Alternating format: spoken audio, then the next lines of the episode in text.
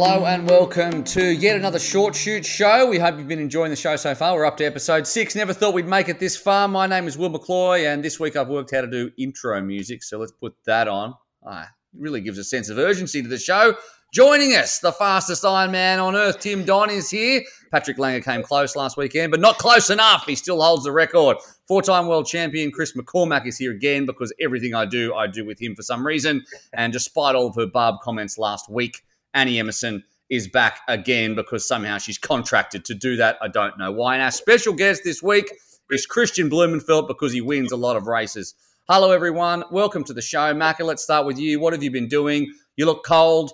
You look, um, but you look happy up there at the top of your house in the loft. How are you?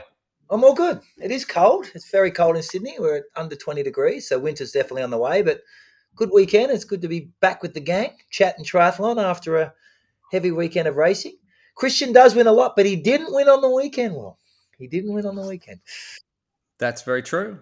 Disappointing yeah. seventh for Christian just because he races every single week. Uh, it's under 20, so it's winter in Sydney, and it's under 20, so it's summer in Europe. And uh, congratulations for making it this far, Tim Don. It's playing havoc with your hair, all that humidity up there, though. You look a little bit like Kramer. How are you? I'm good, thanks. Um, yeah, no, we need more humidity, then it will just flatten down. Um, yeah, as you said, summer's on the way. Um, the wettest May May ever which is always a pleasure um, in England because the rain is always cold here. But yeah, no, looking forward to some spring like summer weather.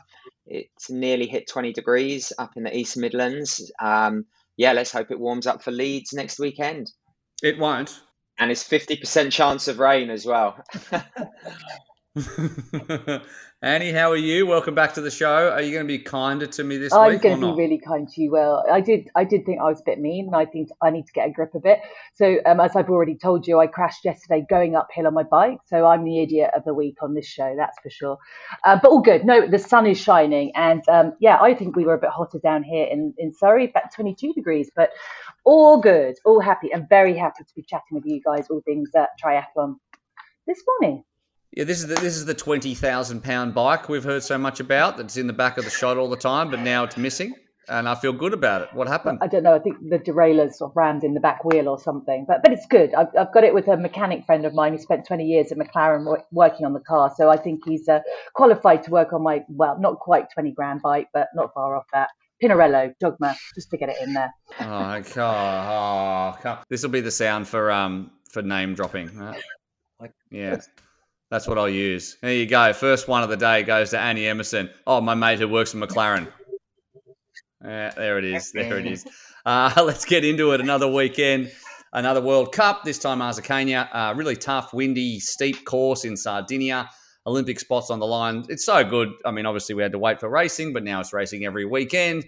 Um, last last year, Vincent Luis and Flora Duffy won. Didn't have a strong women's um, field this time. Uh, no US women, no British women, uh, no Flora Duffy.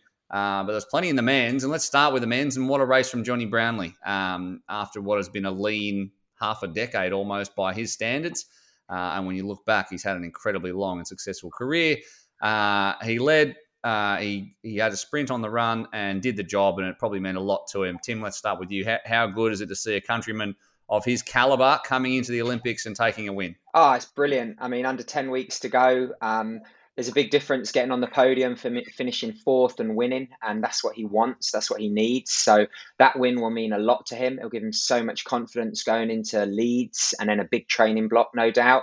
Um, but he's a realist. He knows lots of the big the big players weren't there, and the course is very unique and it really suits his strength. But if you've got a number on, you're in it to win it. So Christian, as you said, he's been winning everything, even first in line at the breakfast buffet. So to beat beat beat Christian and, and everyone else, he'll be super happy, especially because he did it on the run. It wasn't a small breakaway off the bike. And um, you know, so his run form is looking really good. Let's just hope he can stay injury free. Macca, what was your take on it? Because this is a guy, you know, you look back to 2011 through or 2010 to 2012, he, he, he didn't miss a podium for 40 something races, you know, and it seems bizarre these days when you look back at his last five years. He's taken three big wins. He's taken a Beijing try, he won Edmonton in 2019, and he won SLT once in Singapore. Mm. but he's had some shocking results too mixed in there. So, I mean, how important confidence wise is this, and where has Johnny been for the last five years? Well, it's all relative. I wouldn't call them shocking results. I, I just say the expectations of the Brownlees have been that they're one or two all the time. So post, I guess, Rio, pre Rio, they were dominant. I think literally post those Rio Olympics, both Alistair and Johnny, it seems that the rest of the field have closed that gap that they used to have over everybody. And that was there was a bit of a you know, Alistair opting to go long distance halfway during that journey and and I felt that Jonny Brownlee missed Alistair because together they were a dynamic duo in a lot of the racing they did. Now it was a sprint race, the World Cup event, and having watched Johnny, because I'm a huge fan of Jonny Brownlee, I think when he is on, he's beautiful to watch racing. He can outrun anybody, and he seemed to have that Johnny running legs again. Now, being a sprint distance, I've found that watching Johnny, he seemed to fade a lot later in the runs anyway. So he, he's missing an endurance base from a lot of the other performances he's done. But I think he's a he's a he's an athlete, a confidence athlete, and after that race, I think he'll build. It's perfect timing. He's going into his home race in Leeds next week. I just I'm, I'm stoked to see him back on the top in the top step. It was just wonderful to see the Brownlees back together again, even though Alistair was really in there to push Bishop on that um, on that um, bike ride to try and get those points. And even though Tom crashed at the top of the climb, he did an Annie Emmerson crashing on the on the climb. And, uh, but it was just great to see the Brownlees back in in the field, and I think Johnny rises when when when his brother's with him. Maybe I'm, I'm over analysing things, but he just seems to be a lot more relaxed racer. And he was it wasn't just winning the race; he was he was setting the pace. He was very very dominant during the entire race. So from swim all the way through. So it was it was really really good. And uh, you know, kudos to him. Very, very good to watch.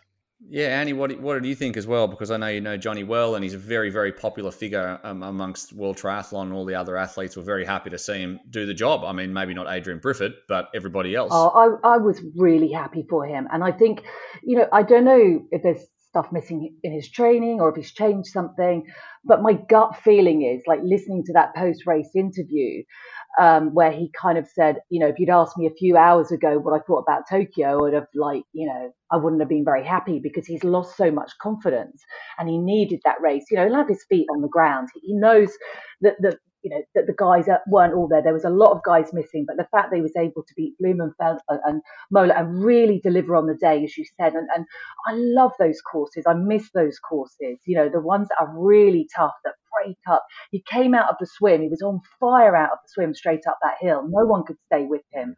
Um, he looked absolutely brilliant. But it's interesting to hear about the fact that even though Alistair, you know, wasn't in the pack with him because he was helping bring Tom up, and we can talk about that in a minute. I have touched base with Tom and found out a little bit about what went on, but. Um, he said at the end that Alistair was out on the course, and with one kilometre to go, he said that Alistair shouted out to him, "When you go, make sure you mean it." And he said, oh, I made sure I did. So it's almost like he needed Alistair, even, you know, just there, his presence on the course, knowing that he was there, you know, gave him that extra little kind of, you know, whatever he needed to, to break away from the Swiss athlete who was having a great race. But, you know, Johnny needed to beat Briffod. He really did. And he did it in great style and convincingly. And I think it's a great boost for, for the team. We still don't have a third slot. But anyway, Johnny's on form and, you know, that's great news. Yeah, absolutely. And, and, as you mentioned, I mean, no disrespect to Adrien Briffod, but he did run away from Mario Mola and he ran away from Kristian Blummenfelt. And, and, and those two have their own stories to tell. And we're going to hear from Kristian Blummenfelt later on in the show. Maybe three weeks in a row is too much for him, even though he's probably the man who could do it three times if he really. Has he been four weeks in a row as he raced? Next weekend as well. oh, yeah. Four, yeah, yeah, yeah. He's got another one yeah. coming up. Uh, why not? He's doing the Tom Bishop. He's doing the tour. He's doing the whole lot. Um, but good to see Mario Mola, who we haven't really mentioned much in this um, podcast over the last six weeks, um, come back to form and, and, look a bit more like he does. He really had a really good run um, to run himself into third, and he was probably 10 seconds off the pace. But he's a guy that obviously is a three time world champion that we I kind of got lost in the mix a little bit with other people as they've been uh, doing the job over the last couple of weeks. But uh, Mola, very special athlete, and and you know he's going to come on at the right time when it counts and be there or thereabouts. Um, I mean, Macca, let's start with you. I mean, we've had him in Super League. Um, he's just the most lovely human being, uh, and and it's good to see him have one of those Mario runs that he that he has. Well, we all know he's when he's on, he's the best runner in the game. And uh, I, I, think the advantage Mario's had, and I may be wrong, I do.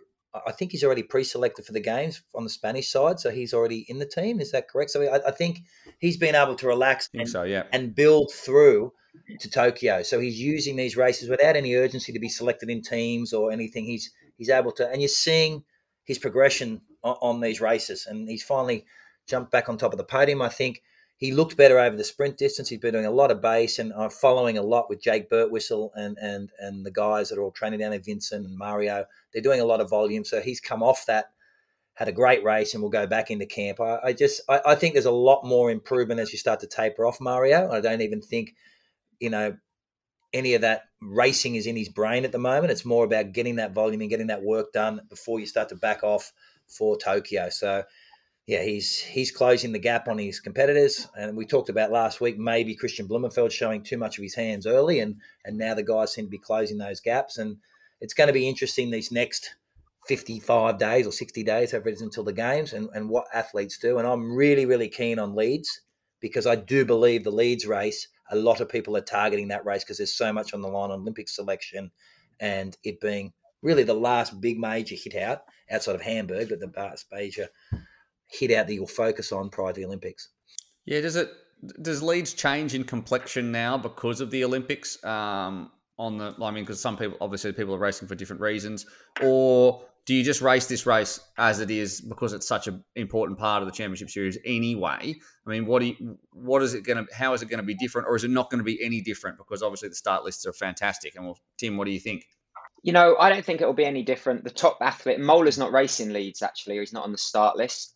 But I think, um, you know, I think the top athletes, if they're turning up to a, a, um, a top top tier race, they're not doing it as training. They're doing it tapered, and they might be not not in top tip top shape that they're going to be in August, but they're going to be wanting to podium, wanting to show what they've done.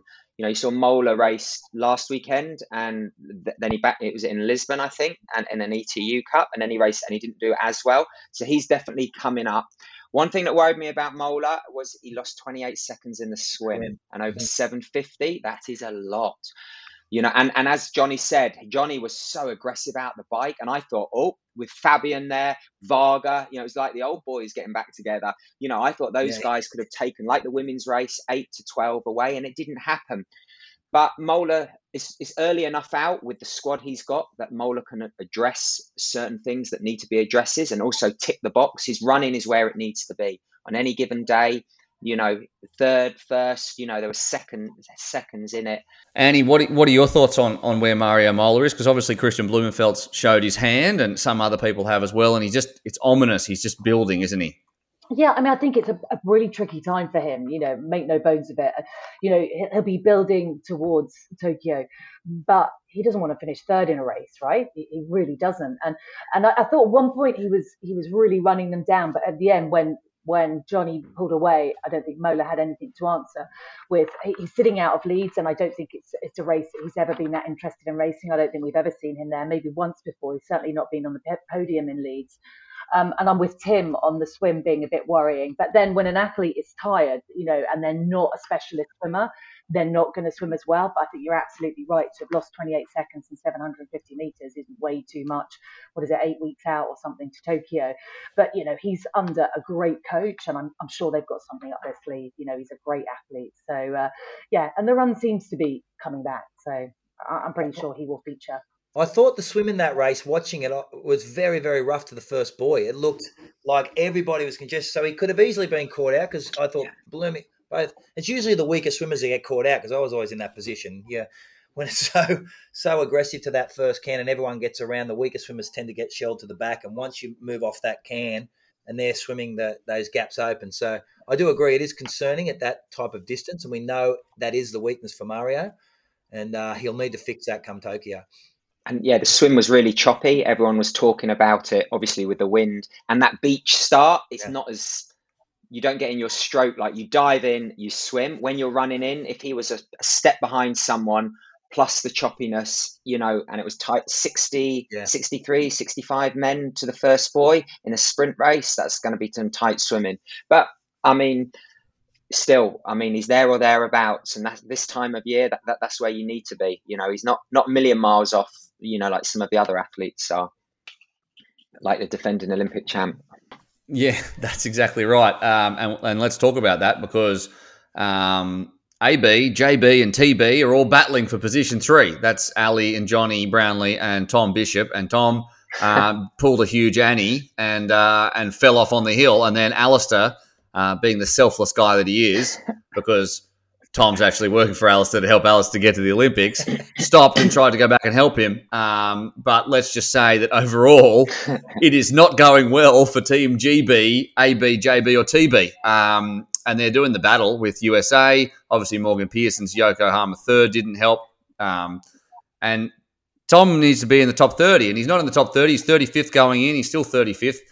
What, I mean, what, what, it, it now comes down to Alex Yee or Alistair Brownlee, because it did not go well. I mean, is that where we're at at this point, Macca? I know you're following this quite, quite closely. Yeah, look, I, I'm still hopeful, and it will be at the expense of the Australians. I don't, I'm not all over the points, but I've been reading a whole bunch of the tweets that everyone's been putting out and trying to go through all the, all the, the possibilities to get spots, and it looks like it's Aaron Royle they have to dismiss on points to take that third spot. So one part of me is like, mm-hmm. Tough luck. Hope the UK misses that with my Australian passport. I, I, I have that, but I, I, would like to see Alistair Brownlee in the Olympic Games. I think I think for Johnny's sake, he brings a lot to the team. So I think if they could get that third spot, it'd be great. But it is it is unlikely. But um, yeah, Alistair, as you said, I think. Uh, he raced for that third spot with Tom, and uh, I think post Leeds will probably get more of a feel on where his headspace is, or he may have that right now, whether he thinks it's a possibility or not. But um, I think you know you keep the hope alive and and, and you push forward. I, I, I think it'd be a, a, disappointment for fans of triathlon. You know, and I, selfishly with, wish they could just put him in the Olympics as a defending champion, but the Olympics doesn't work like that. But as a fan of triathlon, I think it will be it would be sad to have Alistair Brownlee in the Olympic Games for the first time in the last three Olympics. You know, it's uh, it, it, I think he brings a lot to the British team, whether he races a relay or not. And I think he brings a lot to Johnny and could bring a lot to, to Alex if Alex was in the team to close any gaps if Alex had an issue in the swim to put him in the position to win the race. But we know that if Alistair Brownlee's at the Olympics, Alistair Brownlee isn't riding for anyone else except Alistair Brownlee. So it is um, yeah, it's it's interesting times. I would never have picked that had you asked me in 2018 the British Olympic team was going to be. Alistair Brownlee would have definitely been on my, hmm. my list of selected athletes. Yeah, absolutely. What about what about you, Annie? What are your thoughts there? I mean, it, does if it comes down to a straight shootout between Alex and Alistair, I mean, I'm firmly in that they'll pick Alistair camp because there's just too much riding on it. What about you at this point? Well, oh my goodness me, it is complicated, right? Um, so two things. Uh, um, I, I, know that um, poor Tom hit Johnny's wheel, um, Alistair's wheel going uphill. Can you imagine that? Um, he just said it was schoolboy error, touched his wheel, and he was down. So it was nothing more than that. Um, Alistair, why didn't he finish the run? Like, wouldn't have you thought eight weeks out or whatever it is that you would want a hard run in your legs, even if you're running for 40th? You know, you've flown all the way to Italy. So, uh, you know, the question is, where is his run at, you know, in terms of niggles mm. and stuff. So, you know, I don't know. Uh, you would have ran right. You would have done 5K, I think. He, he wasn't just there to stand on the sidelines and support Johnny at that point. Johnny knows what he's got to do. So there's that question. There's do you put him in to because let's let's say his run is not going to be where it needs to be to help Johnny because we can see how Johnny is buoyed by Alistair being in any race, or do we just say sod it? We have to leave, you know, the two times Olympic champion out and put Yee in in case it comes down to a running race. Uh, it's so hard, isn't it? It really is. You can see how both ways, you know, and we need that third slot. The one thing I would say is if Tom goes, he has had a brilliant race in Leeds before where he finished, I think it was sixth. I know it was well inside the top 10. If he goes out there and smashes the race out of life, can he shift himself up into the 20s and we get the third slot? I think, no, Tim's shaking his head. No. Tim is shaking his head. It's, it's a tough call, right? I think um, he needs a 15th at Leeds or better, and then he needs to go to Mexico and get an eighth. So Tom needs to do a lot to do that. And You know, he didn't do so well. Was it in Lisbon and obviously Yokohama, and then you know the accident here. He's on the back foot, and you know it's fantastic to see Alistair helping him. But is it a little little too little, too late? You know, should they have should they have done the maps and helped him at some of the races that did happen last year? Um, so I don't think we're going to get the third spot. I think the Aussies are safe, so you guys will be be happy about that. And then you've got the do you pick Alistair or Alex? And I noticed I follow the old social media. Johnny and Alistair every Tuesday evening they put a great social post and they look beautiful running on the running track with all their mates. Track Tuesday. Alistair has not put a track Tuesday, but Alistair has not posted a track Tuesday their whole time when they were at altitude. And was that because he wasn't on the track, because he mm-hmm. couldn't be on the track, or was it because he was doing stealth training and amazing training? I hate to say it, I don't know if he's got a niggle and if he's not maybe running at the moment. Do you pick an athlete over someone who's performing like Alex with the hope that he pulls himself round? Do you give him a date? By this date, you need to do X to prove your race, your run fitness. Um, but then does he go and try and win Leeds for himself? But then by doing that, he could lose a third spot, or does he try and help Tom? Then does he fly to Mexico? It's um yeah, I would not want to be in the British selectors position right now. Yeah, with the with the pressure from UK sport plus the pressure from the athletes, we know Ali and Johnny are really strong within the federation. And then you've got Alex Yee, who all he's doing is the best he can do, which is bloody world class racing, which is fantastic to see. I say give the young you, kid if, a chance. If you, if uh, if Alistair was to win Leeds, do you think he puts himself on the Olympic team and they drop Yee? Because in, in, my opinion, there's a lot of risk. Because I, I, tend to agree. I, I'm not sure where that injury issue is with Alistair Brownlee, and I agree with Annie. The fact if you are building towards the Olympics and you are thinking, mm. okay, you do run on the weekend, you you you, you unleash that fire, you use that run, you go back to camp. Yes. And unless you have a, a slight niggle and you are nursing that and you don't want to show that, so I don't know whether the federation is aware there's a niggle or it's something you keep to yourself and you say nothing. And in my head, there's a lot at risk if if he does, if he is carrying an injury because it's not just the individual race now that we've always had in Olympic Games. There's a team team race there, and you and with only two in the British team, both those athletes are racing the relay, so they're, they're being selected for two races. So it's a lot of risk if you're carrying an injury to take that across the team and affect your three other teammates. So in my head, the safe play is Alex Yee, and, and that's how, very very tough to say against a two-time defending Olympic champion. But yeah, you, you have to pick Yee unless mm. Alistair was to go and dominate Leeds and push Yee out of the equation and say, put his hand up and go, I'm ready. Give me my start. I'll be leave me alone. I'll be ready for Tokyo. I think that that's sort of the only playing card that Alistair Brownlee has left, in, in my opinion. He should have been putting up track Tuesdays. I agree, but like track Tuesdays, but old photos, or like putting him like photoshopping himself in. or like just putting his head on Johnny and just like, or just, or just like staging it so they've all got to be in a pose and take the photo real quick. This is all about smoke and mirrors. It's like you're right though. You can't I just. Could be wrong. I could be wrong. but why fly to why fly to Italy the week before Leeds in your home race and not do the run? Yeah, you know, kind of yeah, yeah, yeah, really interesting. Uh, let's quickly talk about Kristian Blummenfelt. um, uh, oh, sorry, carry on.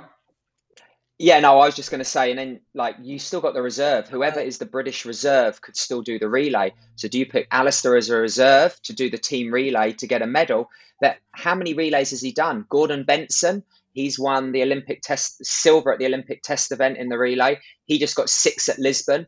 He is a really, really good relay racer. He's strong, big bugger, real powerful. Like, who would you pick for a relay? Alistair or Benson or someone else? I don't know. but that's not our problem. no, it's not. This is not our problem. It's compl- we just we're here to engage in wild speculation and nothing more.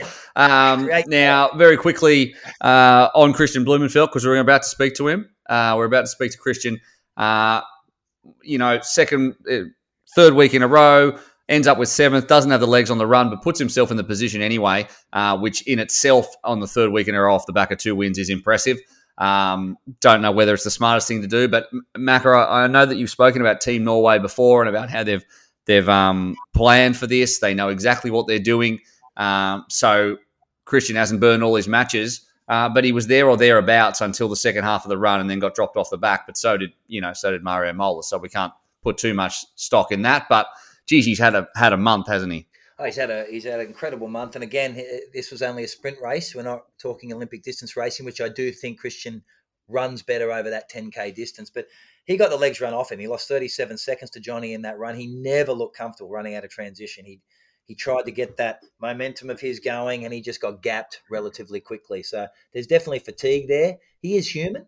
I, I, don't think he's had a wonderful race ever in Leeds. I'm, I stand to be corrected, but I remember for years expecting him to do well in Leeds. I've never seen a big performance at it. So it's not a course that I may be corrected that he's very, very good at. I know Johnny's very good on the course. I know the English love that course. So I, I, think we're going to see him race as hard as he can in, in Leeds. It'll be a, a, a, showing point on just where he stands. We know he's in good form, but just how he stands off a block of four races. Then there'll be the big prep for him going into, into Tokyo. But for for the Norwegians, racing four weeks in a row means nothing. It's just a hard session. These guys just pin a number on, and they've run a long run in the north. They're, they're ludic- they're, they're insane. But uh, they've got their one focused is Tokyo, and I, I'm still going to back the entire planning of that Norwegian team has been flawless up until now. Let's crack straight into it, actually. Let's go to Christian right now. I'm going to catch up with him uh, and hear what he had to say uh, off the back of that uh, third week of racing in a row.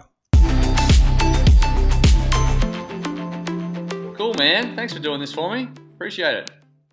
Yeah, nice to be on the show. Yeah, cool. All right, let's crack on to it.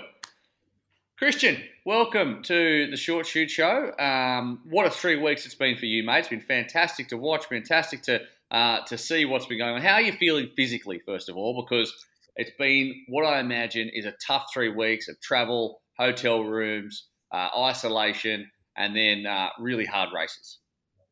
Well, right now I feel actually quite good. Uh, I felt quite flat in the body last week leading into the race, and then uh, I wasn't really sure how it would be going on in the race. Unfortunately, I didn't have the last bit of uh, kind of um, energy to be in the mix in the end on Saturday, but uh, hopefully it will be going a little bit better in uh, in Leeds next week but for sure, it's been a good three weeks, and uh, I really enjoyed Yokohama and uh, Lisbon. So uh, yeah, a good start of the season.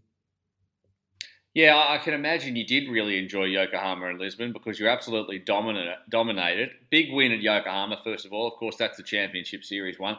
Talk us through through that race because you know you had some big runners there in Alex Yee and Jelle Geens and Jonas Schomburg, and you just you just broke them in that Kristian Blummenfelt way that you do. Uh, yeah, you know, the first race of the season, you really don't know where everyone else is, and uh, especially with the kind of the strange build up with being in the kind of in, in the bubble, just doing inside training, and uh, you just kind of have to trust the training you have done leading into the race. And um, I felt I was happy with my swim, close enough to the first pack, and uh, was straight away in kind of a good position on the bike. And I tried to play my card right and wait until that uh, final 10k. And uh, yeah, I had like felt quite good on the whole run and uh, just counting down the laps. And uh, with 2k to go, it was down to me and Jelle. and um, yeah, I was quite happy to be able to take the win, and uh, uh, especially also with the running time we did. I think it was maybe the fastest run time we've done in Yokohama since we did this course since 2017. So that's also kind of a confident booster that uh, my run shape is um, uh, on track for uh, Tokyo. Yeah, and then of course Super League Triathlon, which is the main racing this year. I mean, there's a small Tokyo race, and then bang, we're into the big stuff. But get like I can't understand. Like, I don't understand you, right? And this is why I don't understand. It's because you look like you're in the utmost pain at all times, right? You got this face like ah, as you go, and then afterwards you're like, oh, I felt completely comfortable during that entire run. So what what is it? Which one is it? With the entire run, I, I didn't feel confident like the last two k. That was um, kind of all out sprinting. But until that point, it was more like okay, just waiting until that last lap, waiting until that last lap, and um, Uh, but of course, you you don't want to show that you're feeling great necessarily to the people around you. You maybe want to um, let them believe that you are struggling a little bit because then it's easier that they will kind of try to drop you and kind of just actually just leading uh, yeah taking the win and making them uh, suffer until uh, before the last lap. All right so you just you feel completely comfortable and then you're like you know what i'll put on my, my christian face like yeah just to throw them off. You're like you look over at Jelle and you're like ah, ah it's really hard. Whilst you're completely normal. I like it. I like what you're doing there. You're doing a lot. That that and for me it shows me that you don't want to get caught in a sprint. You just there's times during these runs it looks like you really up the pace and just try and just try and break people. Like in Lisbon, you started off with five and then you were shaking them off one by one, and then middle of the run, there was this time when you're like, oh, I've got to get rid of Max Studer, and you just you just pushed. It just seemed like there were times when you just pushed a little harder and tried to drop them off. Is that am I correct? Yeah, I think um, if you are five guys in a group, it would be stupid if everyone was waiting until that last 100 meter you know that's just going to suit one of the five so uh, i know that i don't have the speed to go for last 100 200 or 300 meters so i i have to go earlier and um, i think like between 4 and 1k to go is kind of a, a good place to do it because then you are still off it feels like you are a long way from home and it's quite hard mentally to push that hard. And um, yeah, I think I have. I'm fast enough to go with 2k to go, and also have the endurance, and I can back it up. And uh, both in uh, Lisbon and Yokohama, it worked quite well. Unfortunately, I failed here in Italy on Saturday on that last lap, but um, yeah, I need I need to yeah. go before that blue carpet if I want to win a race. Jonny Jonny set a pretty Jonny set a pretty tough tough pace out there. I mean, I mean, he's a, he's a popular guy. I mean, it must have been good. I mean, obviously you want to win that one, but it's good to see Jonny get one, and he, he really pushed the pace hard there, and you ended up thirty seconds or more back. So there was no problem there. You just didn't have it in the tank. Uh, yeah, or I tried to go with them uh, going into that last lap, and I was at one point in the third position, but from there I just went backwards. And um, when Mario passed me, and I realized that okay, the podium is kind of out of the picture now. Then I also had the Leeds in my mind, and um, I thought, okay, just get comfortable into the finish line and uh, get ready for next weekend. Uh, you you do want to kind of find that balance between uh, giving it a try, but also not uh, dying for that fifth place or fourth place when I saw that the, the podium was out of the picture. So hopefully I will be able to recover and uh, be uh, ready for another fight on Sunday. Yeah, we've we've spoken on the podcast. I mean, even last week about maybe you show you're peaking too early or showing your hand too early because you see a guy like look at you smiling because you're like, I have a plan. I have a plan. This is the plan. You re- you heard it? Yeah, I heard it, but uh, no, it's uh, it's not like. Uh, I think it's good to do like a, a month of racing, and uh, I think what most people don't really understand is that uh, it's actually harder to be one month in altitude and doing the training compared to racing back to back because now we have like uh, one tough day every seventh day and uh, it's actually easier than um, uh, uh, yeah being up in altitude and doing tough sessions every second day uh, of course, you have to be feeling fresh when you're racing, but uh, in between that, you're just recovering and trying to get ready for another weekend. Yeah, I suppose when you, you pit like a you know an hour's effort in Sardinia versus you know the standard Kristian Blummenfelt thirty kilometer uphill run wearing a fifty kilogram pack or whatever it is you, you mad Norwegians are doing, it's probably like a holiday for you. I mean, look at you with your lovely little bed you're sitting on the bed, you're relaxing. You've probably only done six hours of training today. It's really relaxed, mate. Yes, now, yeah, as I say, and also I was, I'm expecting to kind of bounce back from a racing when I'm doing like uh, an hour or two hours half of hard effort in a week, and I'm ex- expecting that like three, four days later I will be kind of recovered and even in better shape because normally I respond quite well to high intensity like this. So it's been kind of a part of the plan to do one month of racing back to back, and um, that's also how the Super League season is going to be now with uh, four weekends in a row with back to back racing, which is uh, quite nice to see. It's going to be uh, about who, who can actually recover between each uh, weekend and also being um, able to time it so you're feeling fresh for the race day on either Saturday or Sunday, and you can have like a downtown uh, downtime um, from Monday to Friday and time it good. Yeah, I mean, I mean, I'm not going to say that you're doing this month so that you're prepared for Super League because there is a small race in between that you might want to win. But what what learnings can you take away from from racing every weekend for a month that you could put in place? You think you've taken something that you could learn there and go, oh, this is how I'm going to operate in that month of Super League?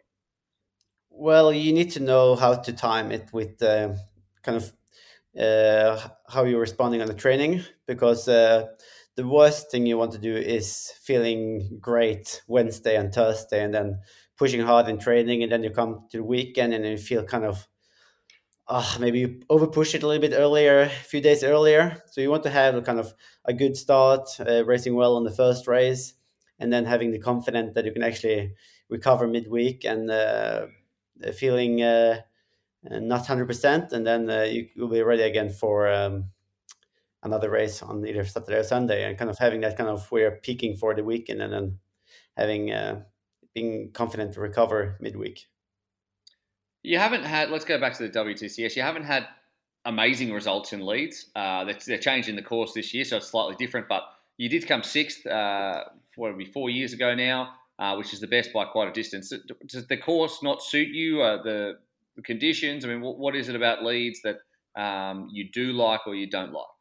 What I first of all like in Leeds is uh, normally the atmosphere. You know, with hundreds of thousand people sharing on. It's in the hometown to Ellie and Jonny, which makes it even more motivating to be able to stand up to stand on the top of the podium there. And yeah, the the course is really tough and challenging. It's uh, very technical and it's quite hilly on the run as well. So if you are feeling flat after the bike it's a really tough run course to get through because it's hilly all the time. It's either uphill or downhill. So uh, it's for sure a course where you want to feel good.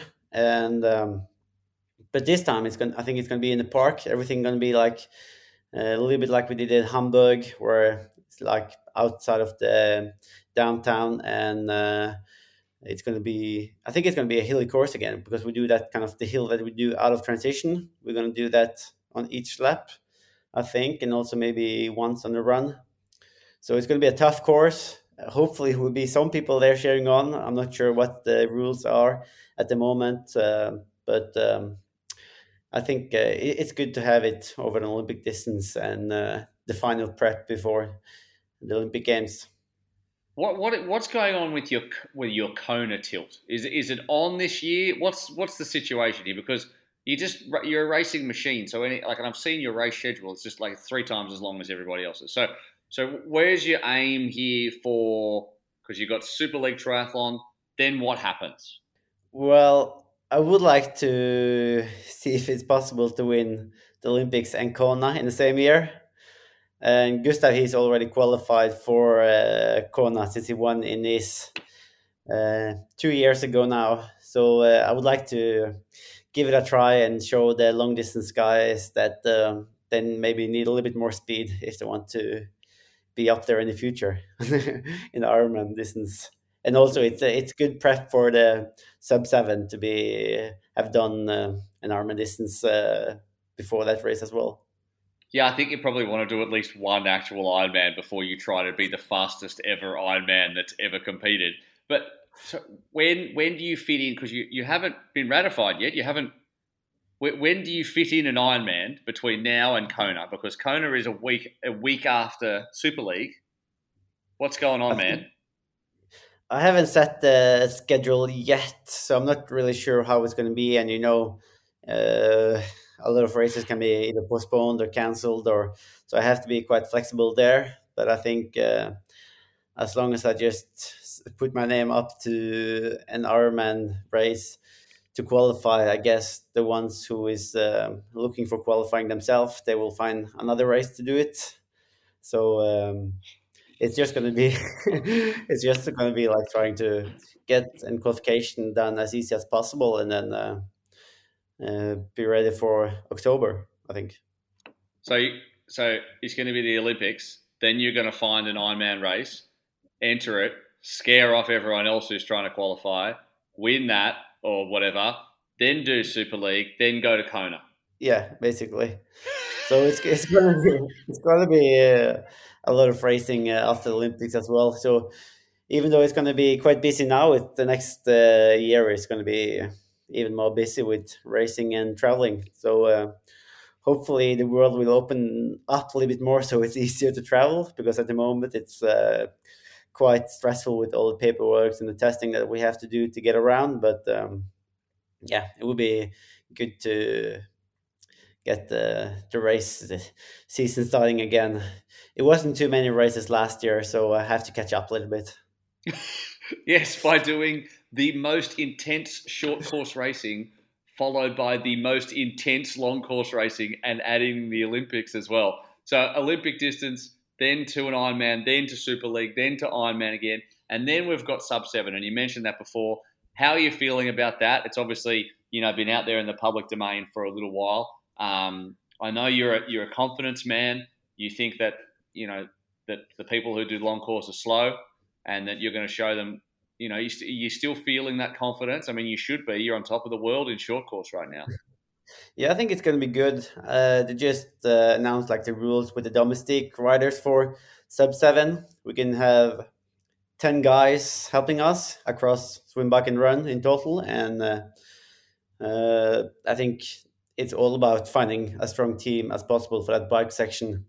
And now, as we will have, um, I think we're looking at having it on like a small circuit, so we can actually uh, swap riders on the bike quite often. It will make it more doable actually, because then the riders that is helping me can actually overpace, so they don't have to do like one pace for four hours. They can kind of be in there for 20 minutes and then change again so that's going to make a huge difference uh, in terms of uh, which kind of riders I'm looking at. And for the run and on the swim, I think it's maybe just one guy I will have in front of me. Uh, like, and and that's not going to be too difficult to find because the pace isn't that high on the swim and on the on the run compared to what's required on the bike having said that, you're still going to need to lay down an, a, a marathon faster than anyone any Ironman has ever yeah. done. It's going to be like a 220 or 225, I guess. And and the thing is, uh, when when you're trying to kind of uh, plan the race and calculate everything, you can't just go for uh, 659 something because then I guess it will be behind Alistair. So we have to put in like a margin there where I actually have something left in the tank where I can go below if necessarily. So, uh, uh, but I think uh, it's all about being as efficient as possible going into transition two, so you have uh, enough energy left to go, uh, yeah, down to 220 maybe for that run. Is there any uh, tactics or tech or anything you can let us in on, or even better? Have you got a pacemaker you can reveal for us? Have you got anyone already you can say you're locked in? Uh, not really, but uh, yeah, we're working on kind of having that uh, uh technology on our side. So we are about to develop uh, some new gears that we'll be using for the race, but it's not official yet. It's coming. It's more to come. I look forward to hearing all about that. Kristian, thank you so much for your time. Good luck in Leeds. Uh, it's a packed start list. Um, it's obviously a big, big race, uh, not only just on its own, but also for people to show where they're up to uh, coming into the Olympics. And there's plenty who are tipping you. You've had an amazing month. Keep it going. And thanks for joining us on the Short Shoot Show. Thank you very much. All right, there was Kristian Blummenfelt. Um, what a racer that guy is, uh, and what an asset he is to to triathlon. He really brings something a little bit different. Let's go on to the women's uh, racing now. As I said, no Flora Duffy, no Brit women racing, no US women racing. Uh, Italy's Vera Steinhauser was the top finisher from last year. She took the bronze. Um, how did it go? Uh, Victoria Lopez uh, was first out of the water, the Brazilian. The bike took its toll, though. It's a 17% gradient at one point on that hill, and so you'd expect it to take its toll. A group of a dozen on the bike was down to nine by the end. Julie Derron of Switzerland uh, was first out. And how about Marlene Gomez Islinger, who I have actually never heard of before? Uh, I'll expl- um, I'll admit to that. Uh, best was ninth in a World Cup. Time to run to perfection. Uh, ran down Audrey Merle, then ran down uh, Derron just inside of the blue carpet. Took her first World Cup win, so congratulations to her. And Tim, Yes. you've got the scoop on what she was doing in the week lead up. Um, yeah, no. So the week lead up, the Germans had a secret squirrel team relay selection race stroke procedure. Um, she was very happy with her performance there. She didn't let any let anything on. Does look like they're really focusing on the routine relay because a medal is a medal. Um, you know, maybe they don't think they've got any women specifically that can really, you know, fight for for a medal in the individual. Um, and she's going on to Leeds, but she's um, yeah, that's the best race of her career, and it looked like in the team relay as well. So whatever she's changed, maybe she was training for sprint Olympic distance, and now she's training for super sprint, and that's really helped her sprint distance. Maybe Leeds will be a bit long, a bit tough for her, but yeah, I, I, I think we're going to see her in Tokyo, and you know if the Germans turn up, you know with the the, the depth of the men as well, they're going to have a, a really good relay team. So um, yeah, that's exciting. Not many Germans on the start list, um, men wise, in Leeds. And there's only one Viking, only one Norwegian, only Kristian. He's the only guy racing. Um, I think he might not even race. I, I don't know. We'll see. Yeah, and what's the point, really? He's already done all he can do, uh, I suppose. But uh, how about you, Annie, watching the the women's race? Um, tough to watch Derron lead the whole run and then be beaten inside of the blue carpet because she really took it out um, on the run early doors. Um, but a, a, great race by by the German and um, just yeah gutsy off the back of racing on a Wednesday. Absolutely. Um, I think that the Swiss athlete, um, just to mention, she's another athlete coming out the Brett Sutton camp um, from Switzerland. So uh, I, I touched base with him, and he said, yeah, she's kind of going from strength to strength. So, and I think it was probably really disappointing. She, she was running very well. Uh, just to pick up on Marlene there, she she's an interesting one. I, I saw a result from hers in the Czech Republic race last year. That um, was it was it the back end of last year that Georgia Taylor Brown won and Duffy was second. She was Marlene was way down the field, Oh yeah. but she ran the same time as uh, Flora Duffy. So she's obviously got the running legs. Um, I think the swim let her down slightly. She was 20 seconds down on the swim in, in Italy at the weekend, but but it was still a great run, and, and she looked like a real champion on the run, didn't she, Mac? I don't know about you, but the running style was absolutely spot on. I think that the extra distance eh, is going to cost her, and I think she will find Leeds um, a lot harder. Quite obviously, Leeds just Radmacher is a different course this year, so they're staying in Roundhay Park. They're not actually going into the city centre. Okay. Um, so it's going to be different. It's all to do with COVID, um, but it's still going to be a, a really tough, tight course. I think it might even be a bit tougher. But the course is different in Leeds this year, and I think Marlene, while she had a great race, is going to find it a lot tougher this weekend coming. Yeah, my, my takeaway, I, I think, from the women's race, and I saw her run was magnificent to make the pass when it mattered to, to win the event. But I, I just seem I just seem to be seeing Swiss athletes everywhere in the recent weeks. They've seemed to come out of the, the whether it's across long distance Yeah. racing in- the short, and they're all new athletes. You know, you've seen Imogen Simmons just lose on the weekend in challenge race in St. Pölten in Austria. We've got Mhm. the Swiss men doing so well across the board, the Swiss women, and there seems to be a lot of them. There's a lot of depth. Daniela Ryf winning. So uh, have they got? ha- ha- What's the numbers on the Swiss for Olympic qualification? Are they are they in the hunt for three spots, or is it definitely only two spots on the men and the women's side? Because it'll be interesting to see how that unfolds on their selection because they seem to have a lot of athletes performing at the right time. Yeah, I don't know about that actually. That's interesting. That's an interesting question. But when you go, you've got Spirig, and I know that uh, where we went and shot some content with uh, Nicola Spirig, and she was in uh, Canary Islands and with with Max Studer and Julie Derron, and they all train together and they go on camps together. They're all Brett Sutton coached, um, and you're right. They're all. I mean, I yeah, they're all they're all just. I mean, Max came what second in Lisbon, Mhm. and he he stuck too. He stuck to Blummenfelt in such a impressive run. Uh, and then Derron ran the legs off this race and only got beaten at the death. And then obviously Nicola herself won in Lisbon, and um, yeah, they're on fire, aren't they? The Swiss. That's that's very impressive. That's a good call from you too. Yeah, Briffod in the men's race, uh, he won, he's won that race yeah. years ago. They're, they're everywhere, and they seem to be all hitting their strides at the right time. If, if any if any nation has handled this pandemic well, they they have from an athletic perspective because they are in form across all distances in triathlon at the moment. Yeah, very true, very true indeed. Uh, let's let's quickly get uh, before we wrap things up. Leeds predictions. Um, one thing I want to uh, point out is Lucy Charles Barclay is going to finally yeah. race the world the World Triathlon Championship Series, which is outstanding. Um, it's it's been a long time coming. She's done everything else. I mean, she did the British swimming trials for the fifteen hundred. She raced Super League, ended up on the podium there.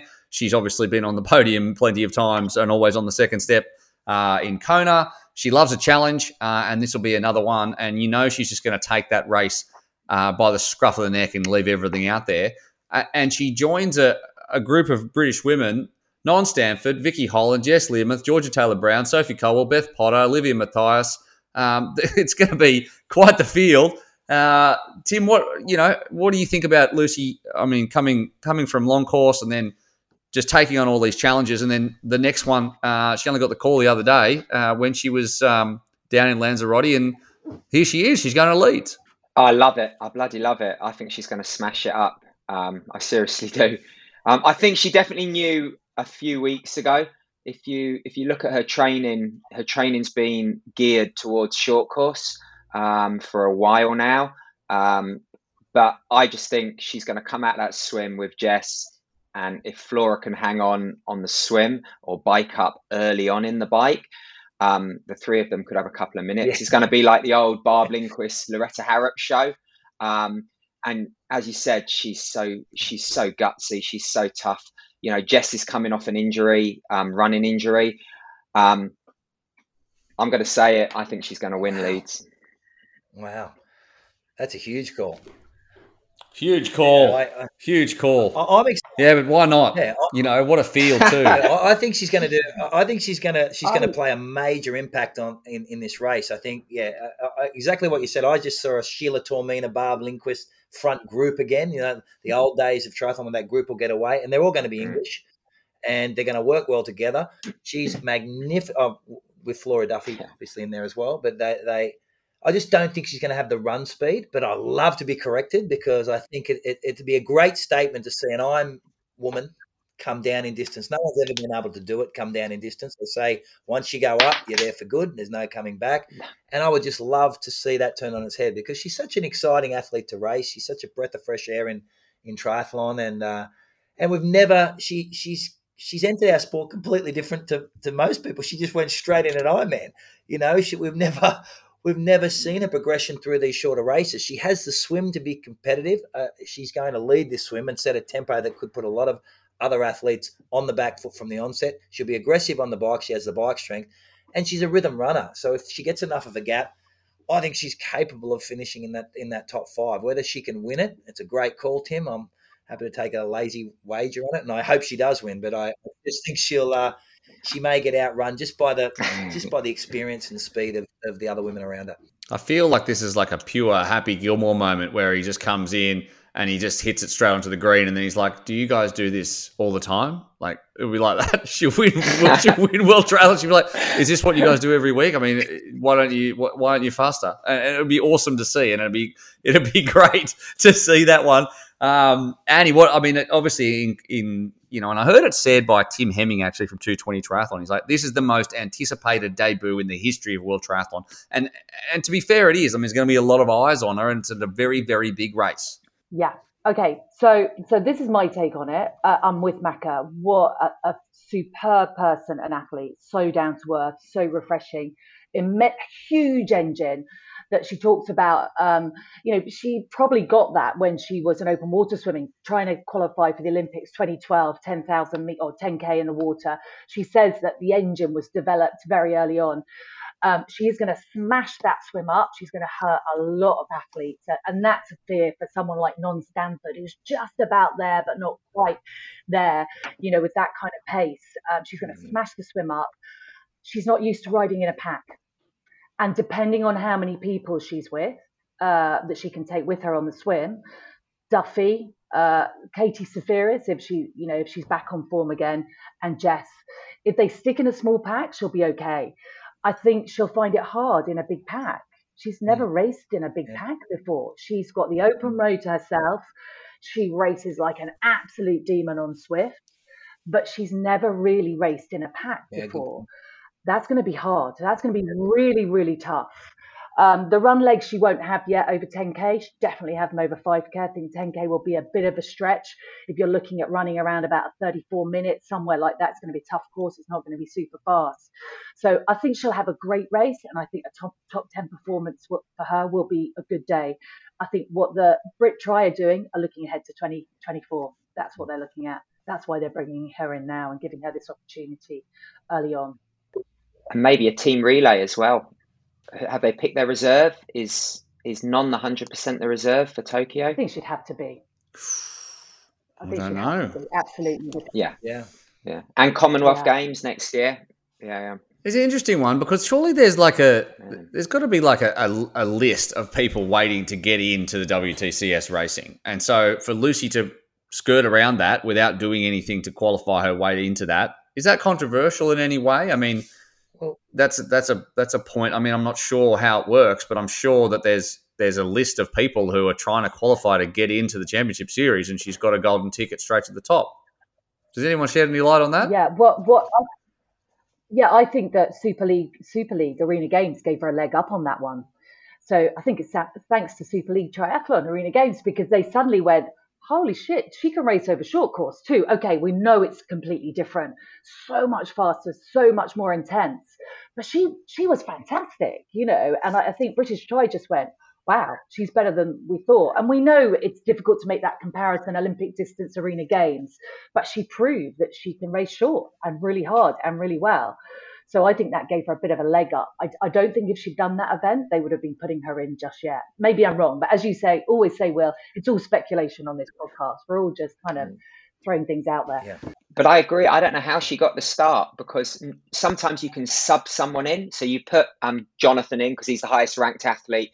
You sub him out and maybe you put someone like myself in. You can do that because you're taking him out and I'm replacing him. But all our top women are racing. So I don't know. They haven't subbed get- them out. I know and if it's your home race, you get maybe an extra yeah. spot or two. Two- Is it two? But I've never seen Yeah. how many are there? Eight British women racing. I've never seen eight British women on a start list and of that of that quality. Um, so I don't know if the mayor got involved in Leeds, Alistair, and he said put her in. Um, so yeah, I don't know what happened, but I'm glad she's in the. I'm glad she's on the start list. Absolutely. Yeah, me too. Um, let's before we finish up. I mean, let's. How about? I just saw this yesterday. Joe Brown, I mean, Ca- Canada's top female. Yeah, she raced in Lisbon.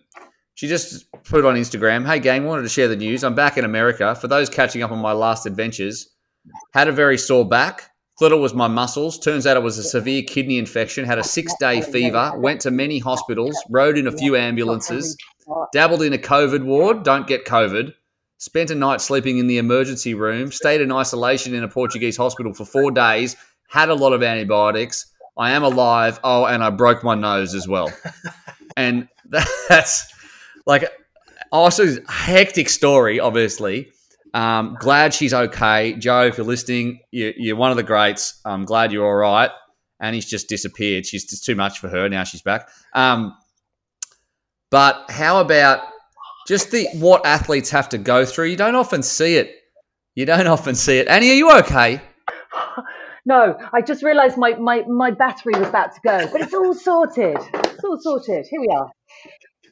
I thought I was the chaotic one. I love this podcast. I love it. I always thought I was unorganised and chaotic. Oh my God. Mate, this is Wow. just bailed in the middle of my soliloquy about Joe Brown. Just, just, just bailed out. All right, well, it's good to see you back. Uh, good on you, mate. Um, but it, it did bring to a point to a point to mind, and also thinking about Japan and what the athletes have to go through. There's a lot that in in COVID land that has to happen to make these races happen, and the, and the athletes have to go through a lot, and there's a lot of being stuck in the room and all that kind of thing, and it, it's a bit of a brave new world. So, I mean, just full credit to the athletes for for for for doing this because there's a lot to sacrifice to do that. I mean, athletes like Henry Schoeman have gotten sick. I mean, it's it's such a different world, and when you hear stories like that, uh, I mean, well, when Tim and Macca hear stories like that, Annie just left me, but when you do, um, it it really puts into perspective exactly how exactly how um, important it is uh, to have this racing on. We love to talk about it and speculate about it, but they go through a lot. So, um, and as as we all have on this podcast, thank you very much, everyone, for joining us. Uh, it's been a bit of a technical nightmare, but we've made it in the end. Uh, and episode six is in the books. Thanks, guys. Thank you. Excellent. Loved it. Good job.